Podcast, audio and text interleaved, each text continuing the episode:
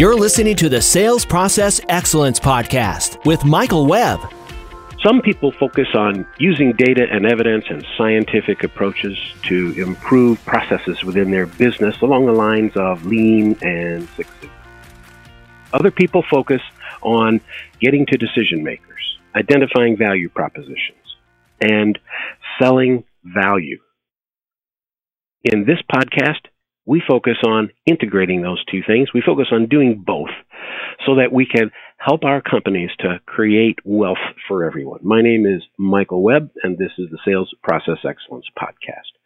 I'm really excited by my guest today, George Brontén of Membrain Software. George, thanks for being here. Thank you, Michael. Happy to be here. Thanks for the invitation. Well, uh, this is going to be uh, exciting. As I've told you over the years, I've been approached by lots and lots of CRM software companies. And as I scratch the surface of them, I unfortunately realize mm, these things are built with a bunch of assumptions that just don't work. They're not correct in taking a data driven, scientific approach to and systems thinking approach to improving the productivity of sales and marketing organizations. And then I spent an hour on the phone with you and your systems, and I was delighted to see that it's the closest one I've ever seen. And so our conversation today, I think, is is uh, going to be uh, enlightening and and fun for everyone. So uh, I guess everybody knows that you need some sort of information processing everybody knows in B2B that, you know, it's a tough business out there. It's tough to find customers and close them. It's tough to get all the salespeople up to speed and on board with something that actually works. And it's especially tough to forecast the future, you know, f- forecast accurately and consistently improve the productivity of sales and marketing. And there's a lot of studies a famous one by CSO Insights over the last four or five years that show that sales and marketing management is struggling. That they've shown in their studies of over a thousand companies each year that the percentage of B2B salespeople that are actually making quota has been declining. It's like six years in a row. And productivity is not increasing. And so I thought, let, if we could start there. I know, George, that being in this industry, you've seen those kinds of studies. Um, which of them do you think are the most interesting and uh, insightful? What do you think that those things are really telling executives who are responsible for sales and marketing productivity? Yeah, I think the um, the ones uh, or the one you mentioned, CSO Insights, uh, has always done a, a good job in, in doing these studies and summarizing them in a, in a in a in an interesting way. And I guess the the most interesting part of those is to see the trends, right? Um, or are we trending upwards or downwards, or where are we heading? And um, just looking at all the technology that has come out over the last decade, one would want to see effect- effectiveness and efficiency and productivity to to all be improving, right? But it's it's kind of saddening to see those trend lines pointing downwards. Exactly. Exactly. The technology tends to be a solution looking for a problem. And that is not the way the investors or the developers intended it. Hopefully not. so, so, I mean, I have yeah. some ideas about why that might be happening, uh, but yeah. I think it's an important it's an important thing to face and sort of analyze. I mean, do you you you have some theories about that? Have you what observations have you seen with your clients um, that give you an idea of what might be the reasons for it? Yeah, I, I think from my perspective, what I've seen um, happening is uh, kind of a a belief that automation will will solve all our problems. So marketing automation has been very hyped uh, for the last eight or so years and everyone and, and these companies in particular uh, were, were touting the, the end of selling and we don't need salespeople. Yeah. you just need to put some content up online and, and have a blog and everyone will come knocking on your door to buy your your products and services. So i think the people bought sort of bought into that a bit too much. And uh, I, I, think one of the um, sort of I don't know if, if I should call it an assumption, but maybe misconception is that selling is selling, um, because there's a lot of variety in selling. Uh, it lies on a complexity scale, and, and if if you're looking to sell something to a consumer market, uh, fast-moving goods, maybe you, all you need is a is a very good online presence and buy buy uh, Google AdWords and have a lot of content and, and do the SEO game. But if you're in a complex B2B sales environment, it will definitely not be enough. It's, it's going to be, um, you have to do it. You have to be uh, online. You have to be there for your prospecting. But once the rubber hits the road, so to speak, and your salespeople get engaged, I mean, we're still, you still have to know the basics. You have to do all the all the work that uh, you need to be able to do as a sales um, team and a sales professional. And I think that's where people are falling down. So I think that's a, a fascinating uh, observation. I totally agree with it. I remember years ago, I started out in a pretty simple business. Uh, out of college, I sold business forms, right? And it's a weekly business, and you're out there making calls. And the hardest part was doing the estimating and entering the orders because there's so many damn details. From that uh, industry, after four years, I made a switch, and I had no idea how big of a switch it was going to be. But microcomputers had come out, so I wanted to go into the business world of you know business computers and software. That was that was really cool. Um, and so I joined a computer company um, that sold mini computers and integrated accounting software to small and medium sized businesses. And oh man, talk about a cultural shift because mm-hmm. it, they didn't buy the damn computer because of how many bits and bytes they were or the dimensions of the cabinet or the you know the color of the darn thing um, they bought it because of these abstract reasons right their work in process inventory would be reduced their number of errors in the order entry, right? They'd be able to close their books faster at the end of the month. Well, what difference does that make? I had to learn the impact of those things to be able to talk intelligently to the owners of you know small and medium sized companies. And i had no background on that from coming from the business forms industry. So i mean i was up late at night. I was studying with uh, you know my APICS examinations american production and inventory control uh, uh, society getting training and, and learning this context and this background and the company I worked for uh, was trying, had a high turnover among salespeople, and it was trying to bring salespeople in. And I remember they brought in a guy who had a background selling copy machines. and they thought we could turn him into a mini computer salesman. How did and, that go? Oh man, he lasted about four or five months, and he was gone. I mean, it was just the the the conceptual assumptions that had to be in place to be effective selling the mini computers and the software. He had no idea about that stuff, and he had no ambition to do that stuff. Mm-hmm. And the yeah.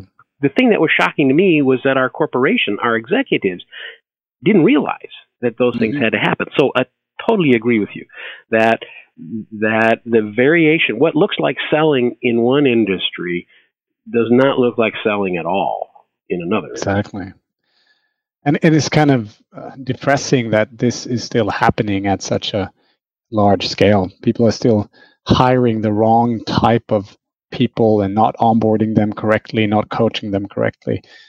Uh, one would think that we would have come much further along. And and yeah, you so so we're agreed that there is some sort of um, context of knowledge about what selling is and about mm-hmm. what the value to the customer is required that has to be clear if a company is going to have an effective sales process. Yep. And most companies, they, I would say most companies, they haven't learned how to articulate that. They kind of know it when they see it, mm-hmm. um, but they, they haven't. I mean, would you agree with that? Yes, and you can also have multiple types of selling going on within the same company, right? You could have a, a specific set of products or services that are more transactional and, and others that are more complex. So it might be the case that you actually have different types of selling environments within the same company. So you also have to realize that. And people struggle with this when using technology because technologies haven't really been designed this way. They're also uh, based on the assumption that selling is the same, basically, and right. that sellers should just log whatever they've done into the system. There's very little guidance and how to do things. Right. Uh, or what information is important. Yeah, exactly. Yeah. So yeah, I definitely agree. Yeah. So I've I've talked with a number of of um, people in the CRM industry, and they sort of sense they know that their customer, their client, um, isn't going to have a, all that successful of an installation because they know that the, they haven't really got a sales process defined, but they don't have a model for how to do it correctly.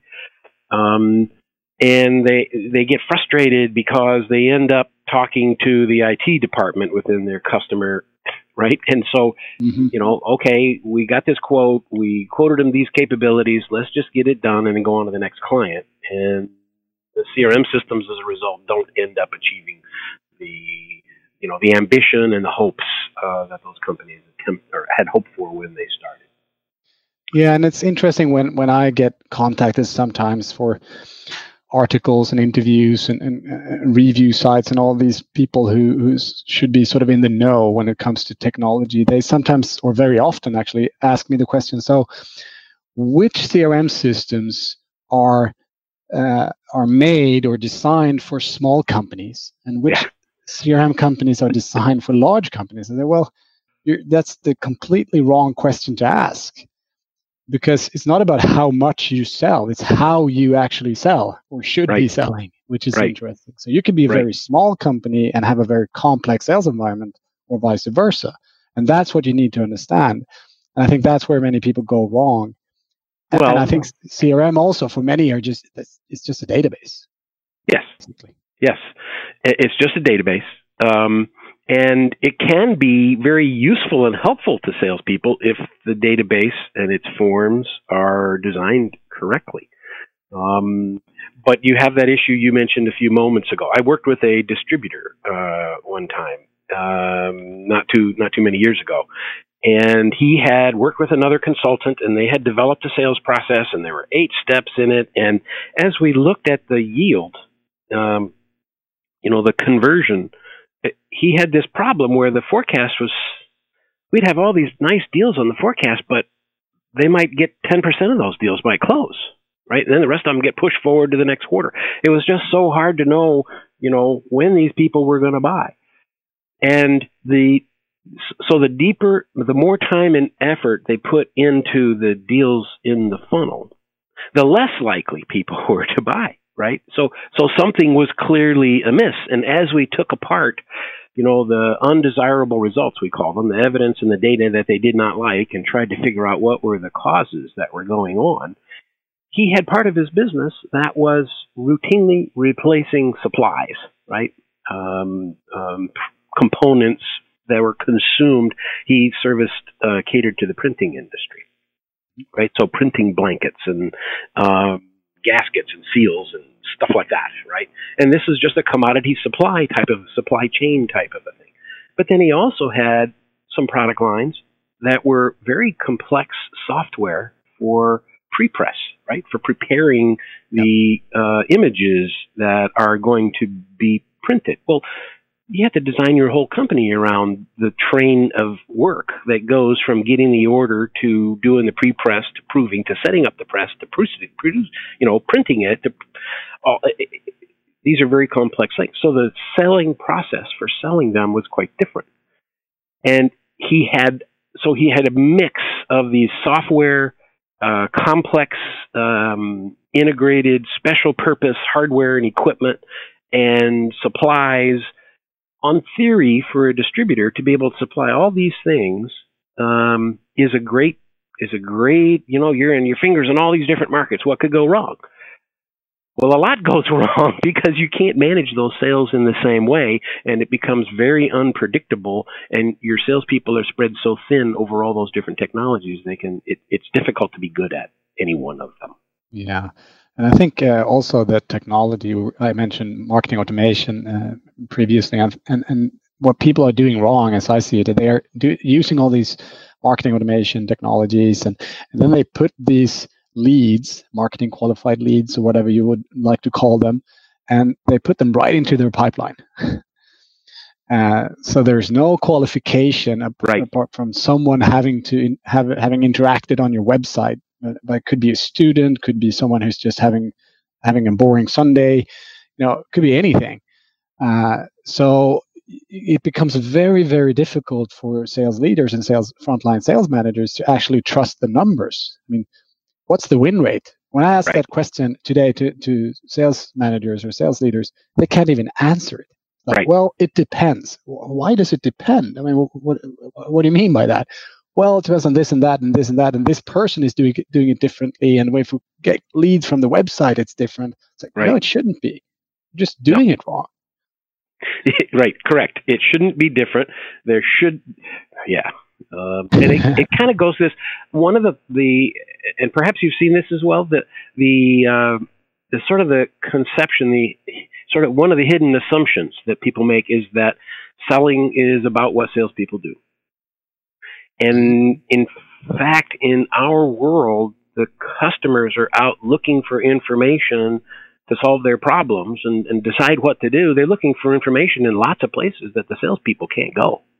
Mm-hmm. I mean, it used to be that the salesperson he would do the prospecting. They would let him in the door. When he knocked on the door, he could meet people for the first time. He had information about the market that they didn't have, right? And so he could build relationships. And through that network of relationships, then he was able to, you know, find opportunities, and he he could handle everything from scoop to nuts in the whole relationship.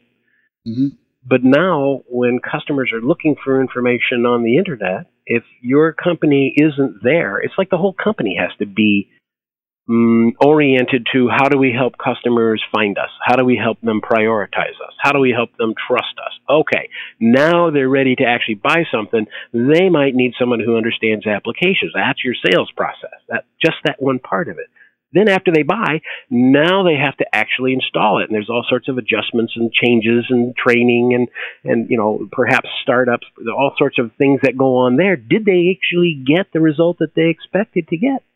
Right. So these are different functions that your business needs to um, perform. It's not all just the salesperson. And yet, if the executives think about, oh, marketing, that's about the brochures, that's about public relations, and yeah, they're, they're supposed to stay in budget. Sales, they're held accountable for results. We give them a quota. And service, yeah, they just solve problems. They look at it functionally, they're going to be blind to these changes that are going on in the market around them. I'm sorry, I'm, I'm talking too much. I mean, is that sort of a thing that you've seen too? Yeah, absolutely. It's you have to get that holistic view on, on the on the entire. I, I don't really like the the word buying journey, but I, I guess it's more of a decision uh, journey that customers are are on.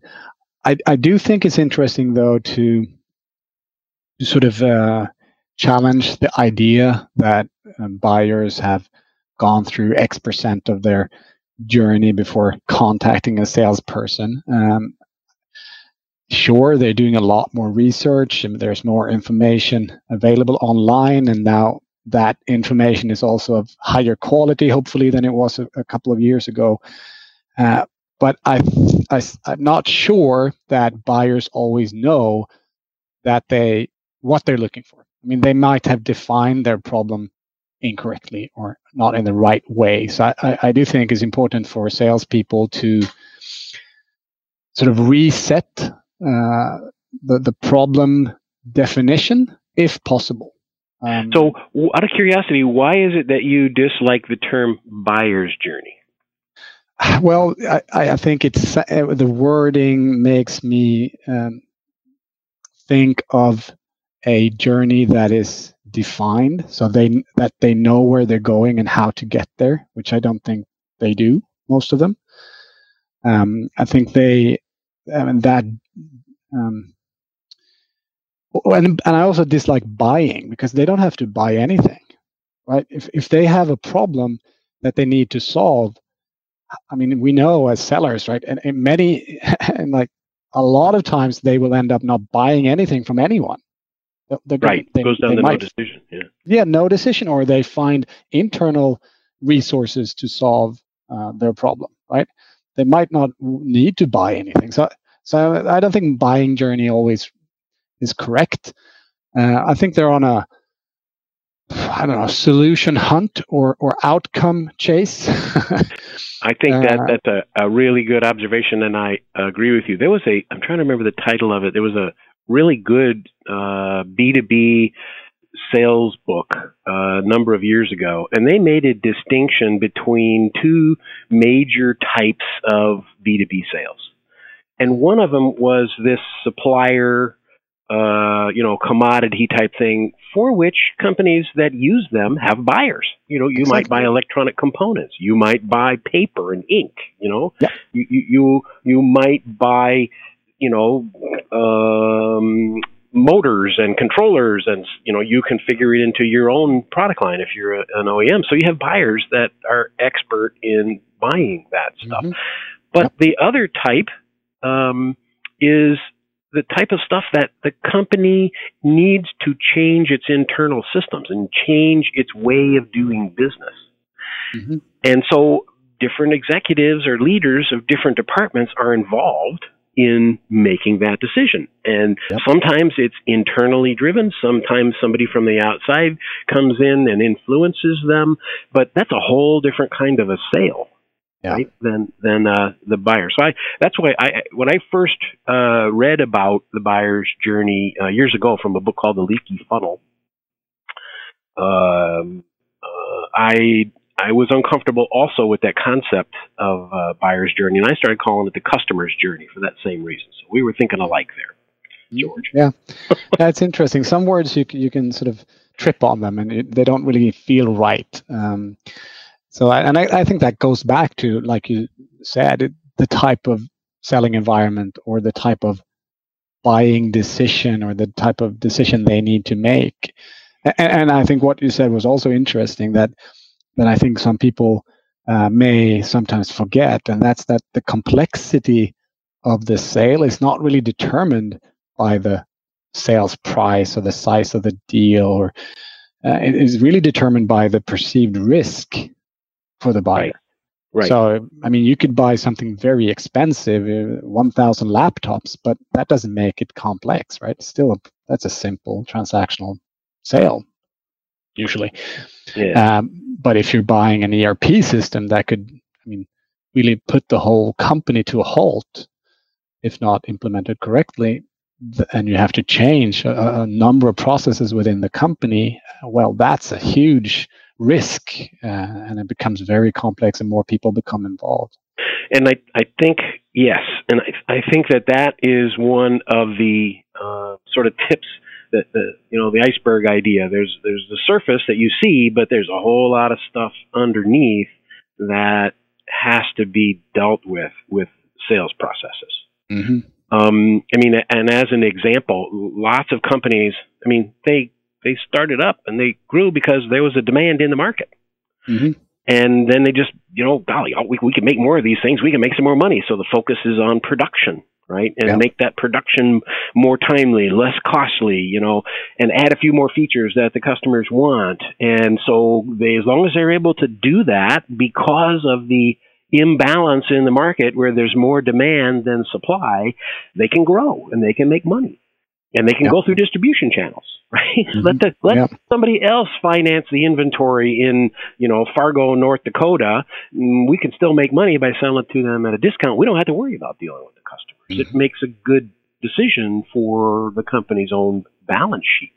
Mm-hmm. Uh, but I've talked to a number of companies and consulted with them uh, over time where that ends up kind of catching up with them, where the mm-hmm. market has changed and their customers are more sophisticated, their competitors are more sophisticated, and where they used to be able to continue to grow just by signing up another market channel, for example, uh, that's not working anymore. right? Mm-hmm. And so the we do the uh, we have this method that I use. Is, it's uh, helping people to define the evidence and data they do not like, this undesirable result, and you help them to do a cause and effect diagram to figure out what are the root causes of the current situation. And in in one client, very memorable kind of a situation, there were two kind of root causes. One of them was uh, we don't have a way of knowing what's actually working out in the field with sales reps or with our distributors. We don't have a way of knowing that. And so in process improvement, you, you, you take that and you say, okay, well, why? Why don't we have enough? Well, we never needed it before. Well, why? right? Well, mm-hmm. Gee, um, we could always make our numbers by signing up a distribution. Well, why? Because the market was growing. Oh, so the market's not growing anymore. So the market has changed. So that's why you need to see what's working and not working in the field with salespeople. Now, what was interesting is this company had been asked by its corporate parent to install a Siebel system automation systems for CRM the year before.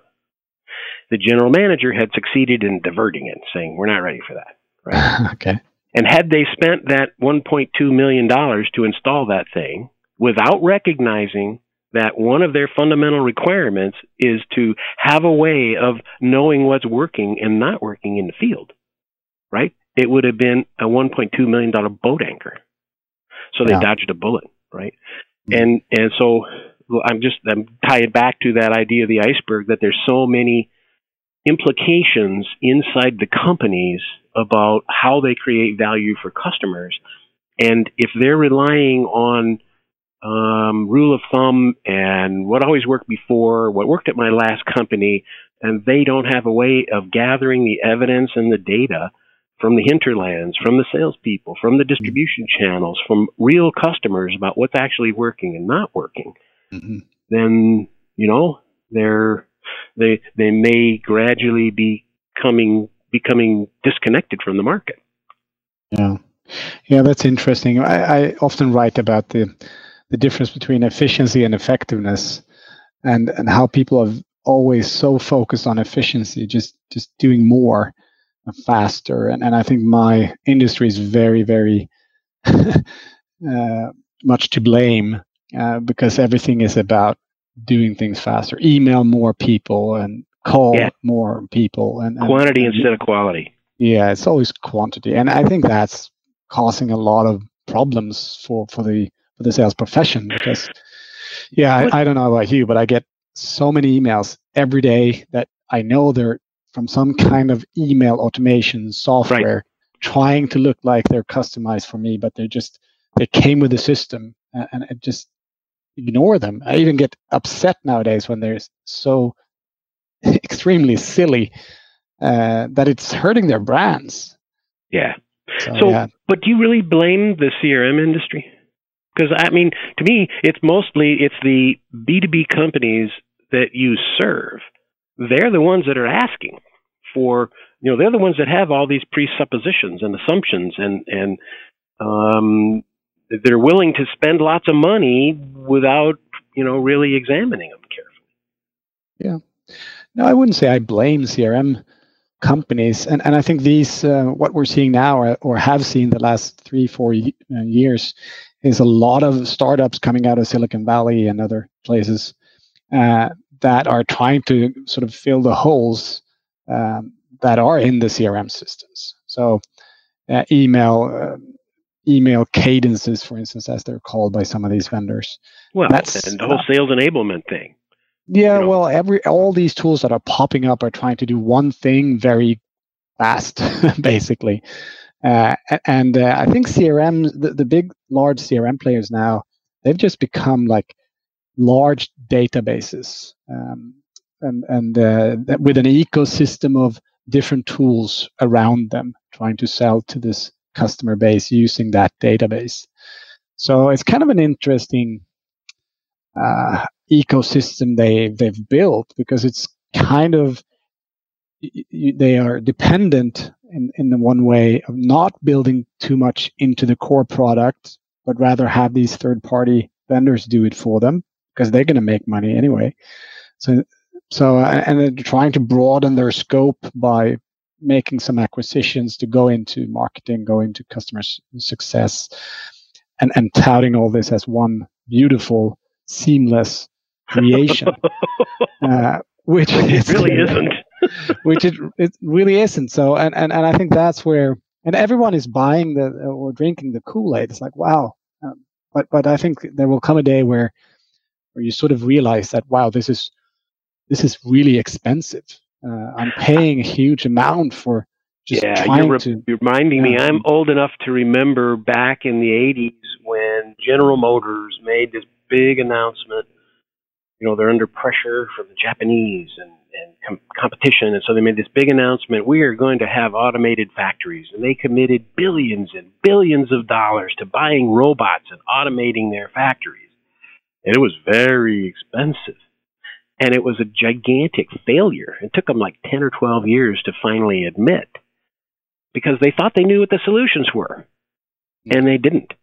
And and it's like Toyota, for example, has steadily, gradually, continuously improved its productivity, its profitability, its efficiency, its effectiveness, and they are happy to let their competitors tour their plants Yeah. because they know that the competitors aren't going to see what really makes them competitive.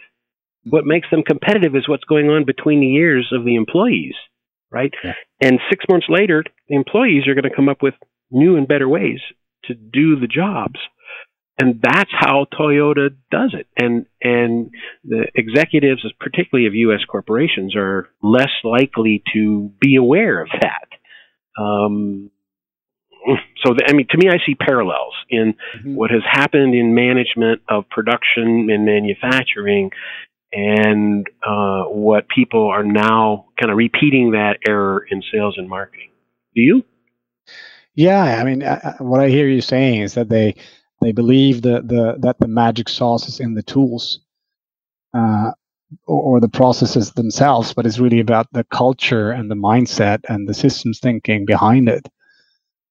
So uh, yeah, I do I do agree, and I think sales is sort of the last outpost when it comes to process uh, and continuous improvements. There's been too much autonomy, uh, I think, placed on salespeople.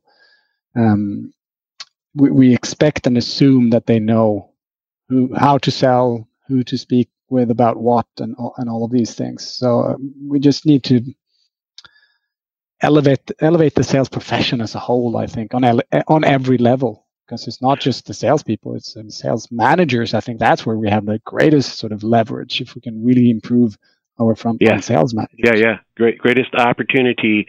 Uh, I definitely uh, agree there. And the, the interesting thing to me, um, I've talked with the numbers of of uh, VPs, uh, like VPs of sales, or even company presidents, and they're they're nervous. They're worried. If I bring this process stuff in, my salespeople they might not like it. I mean, I, they're allergic to process. Mhm.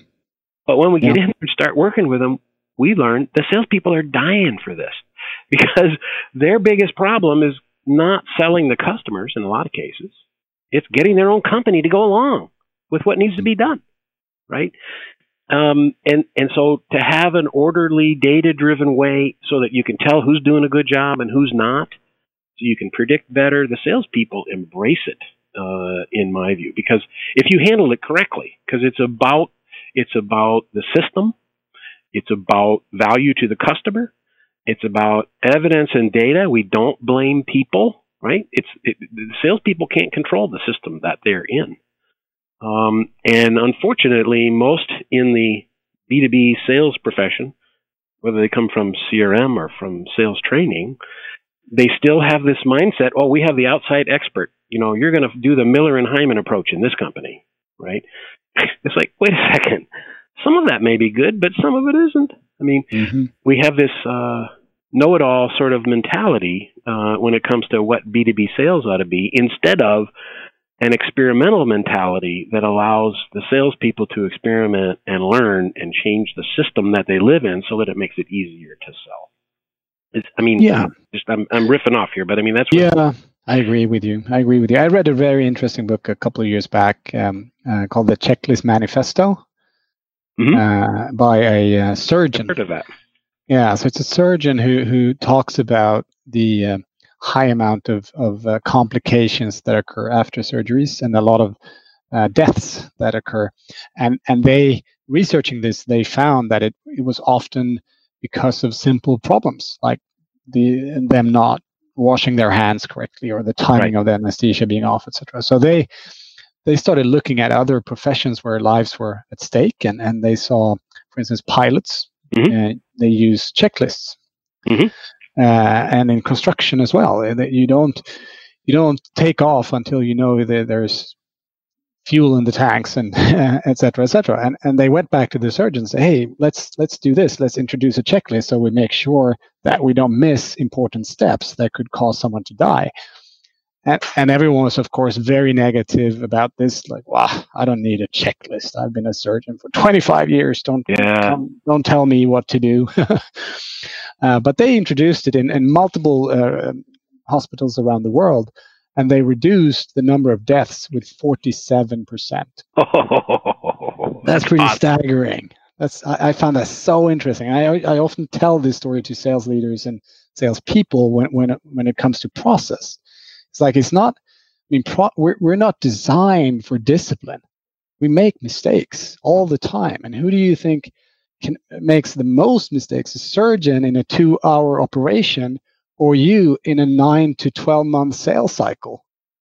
where you have like 20 different stakeholders and there's politics involved people's jobs are at stake or this person who's who's lying still and they're operating on him for for two hours and that sort of lowers their guard a bit it's like yeah you're you're right we we could view process as guidance support structure that that would help us really do our job better so I, I and that's yeah, an Mike, so so engaging your team to develop those checklists and Mhm. then manage themselves according to it. exactly You turn the whole sales process. The objective of the sales process is not to bring in customers.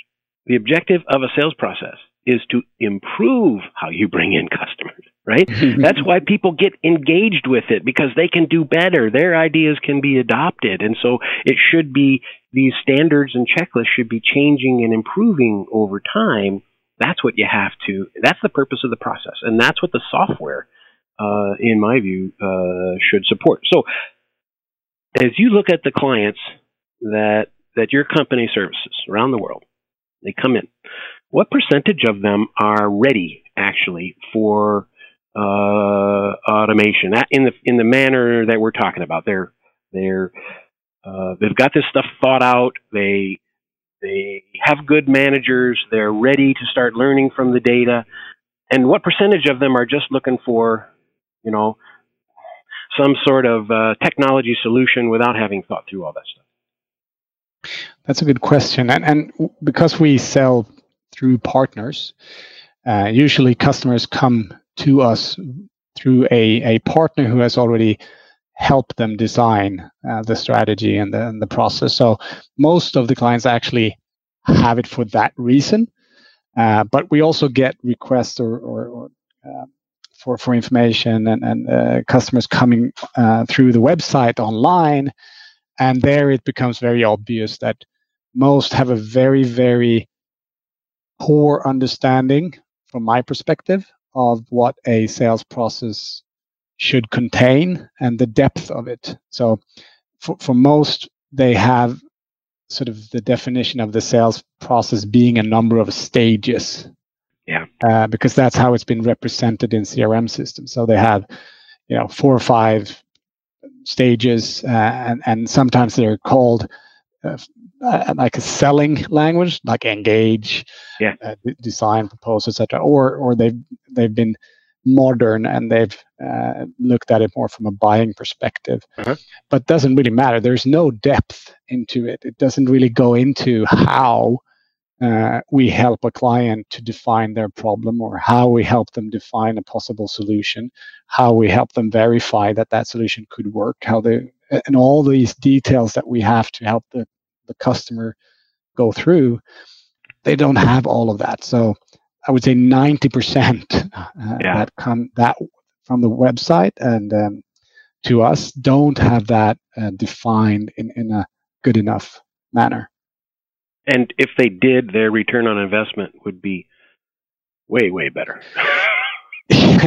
yeah, but but I, what I I mean, one of the reasons I started this company and this uh, designed the product was that I sort of had a realization in, in another company that I that I own that I, I was really failing in making salespeople productive.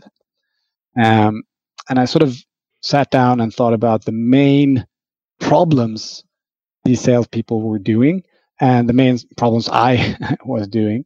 Um, and, and I have a thesis that if we can just reduce the most common problems, um, we can increase uh, revenues with 20, 30%. mm-hmm. Of course, depending on what you sell and how much and what industry mm-hmm. you're in. But that was in my um, in my situation back then. So we were selling automation tools for IT companies, uh, and a very common mistake my salespeople did was that they did not involve the technical people.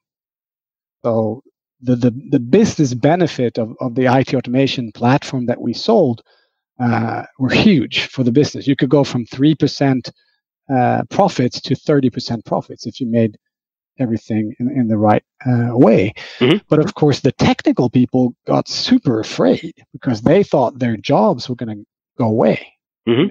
If things were going to get automated, wow, I'm going to lose my job. So they became uh, real, real uh, stoppers uh, for any deal to happen. So that was one of the typical simple problems that was uh, the, the salespeople uh, were making was like, okay, you have to involve these people. You have to talk to them about their pains and their gains. Uh, super simple thing, right? You, you, think any salespeople would would understand that, but they didn't, and I had to coach them, and we had to design it into the process so that we did those actions at the right time, and we provided the guidance and the the speaking points and the questions and the dialogue that they needed to have.